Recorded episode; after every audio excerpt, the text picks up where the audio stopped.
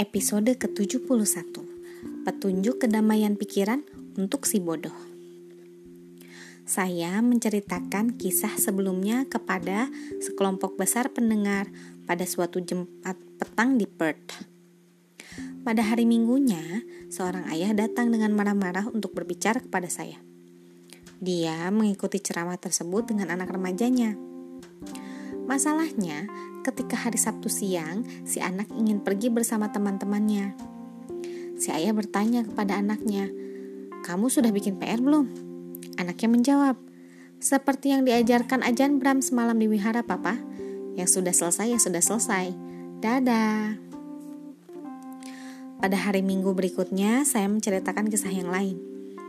Kebanyakan orang di Australia memiliki taman di rumahnya tetapi hanya segelintir orang yang tahu bagaimana menemukan kedamaian di taman mereka.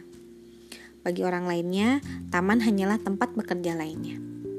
Jadi saya menganjurkan mereka yang punya taman untuk memelihara keindahan taman dengan berkebun sejenak dan memelihara hati mereka dengan sejenak duduk dalam damai di tamannya, menikmati berkah alam.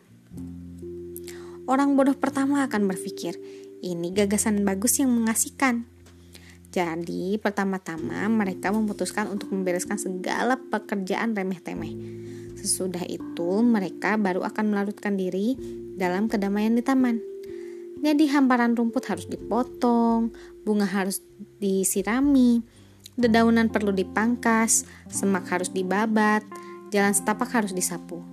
Tentu saja, itu semua menghabiskan seluruh waktu luang mereka. Dan pekerjaan yang beres pun baru sebagian kecil pekerjaan mereka jadinya tidak pernah selesai. Dan mereka tidak akan pernah memiliki sejenak waktu untuk diam dalam damai. Pernahkah Anda perhatikan bahwa di dalam budaya kita, orang-orang yang istirahat dalam damai hanya dapat ditemukan di kuburan? Orang bodoh kedua berpikir bahwa mereka lebih pintar dari orang bodoh pertama. Mereka menyingkirkan semua garu dan penyiram, lantas duduk di taman sambil membaca majalah. Bisa jadi yang berisi gambar pemandangan alam nan aduhai. Tapi itu berarti menikmati majalah, bukannya menemukan kedamaian di taman. Orang bodoh ketiga menyingkirkan semua peralatan berkebun, semua majalah, koran, dan radio, dan duduk diam dalam damai di tamannya. Selama kira-kira dua detik. Lalu mereka mulai berpikir, rumput itu perlu dipotong dan semak di sana harus dibabat segera. Jika aku tidak segera menyiram bunga-bunga itu, mereka akan layu. Dan rasanya tanaman kaca piring yang indah akan tampak bagus di sudut sana. Ya, dengan sedikit hiasan tempat mandi burung di depan situ. Aku bisa membelinya di tempat pembibitan. Itu sih namanya menikmati berpikir dan berencana. Tidak ada kedamaian pikiran di situ. Pekebun yang bijak akan mempertimbangkan. Saya telah bekerja cukup lama sekarang waktunya untuk menikmati buah pekerjaan saya, untuk mendengarkan kedamaian. Jadi, biarpun perlu rumput perlu dipotong dan daun harus dipangkas dan bla bla bla, tidak sekarang.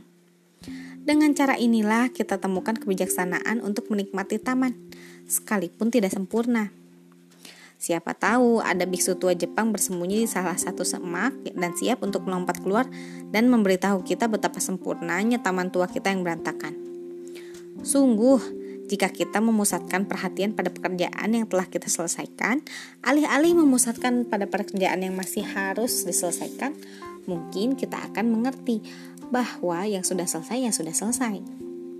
Namun, jika kita memusatkan perhatian hanya untuk melihat kesalahan pada sesuatu yang harus diperbaiki, seperti dalam kasus tembok bata di wihara saya, kita tidak akan pernah tahu apa itu kedamaian.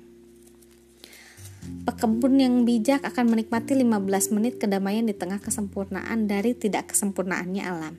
Tidak berpikir, tidak berencana, dan tidak merasa bersalah. Kita semua berhak untuk pergi dan mendapatkan kedamaian, tetapi orang lain pantas kehilangan kedamaian dengan cara mereka sendiri.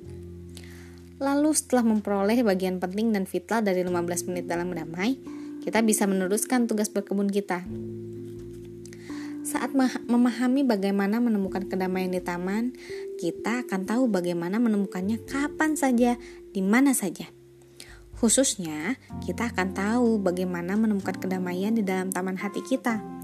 Sekalipun pada saat itu sekalipun pada saat kita berpikir bahwa ada begitu banyak ketidakberesan, begitu banyak yang harus diselesaikan. Sekian, terima kasih telah mendengarkan. Selamat malam.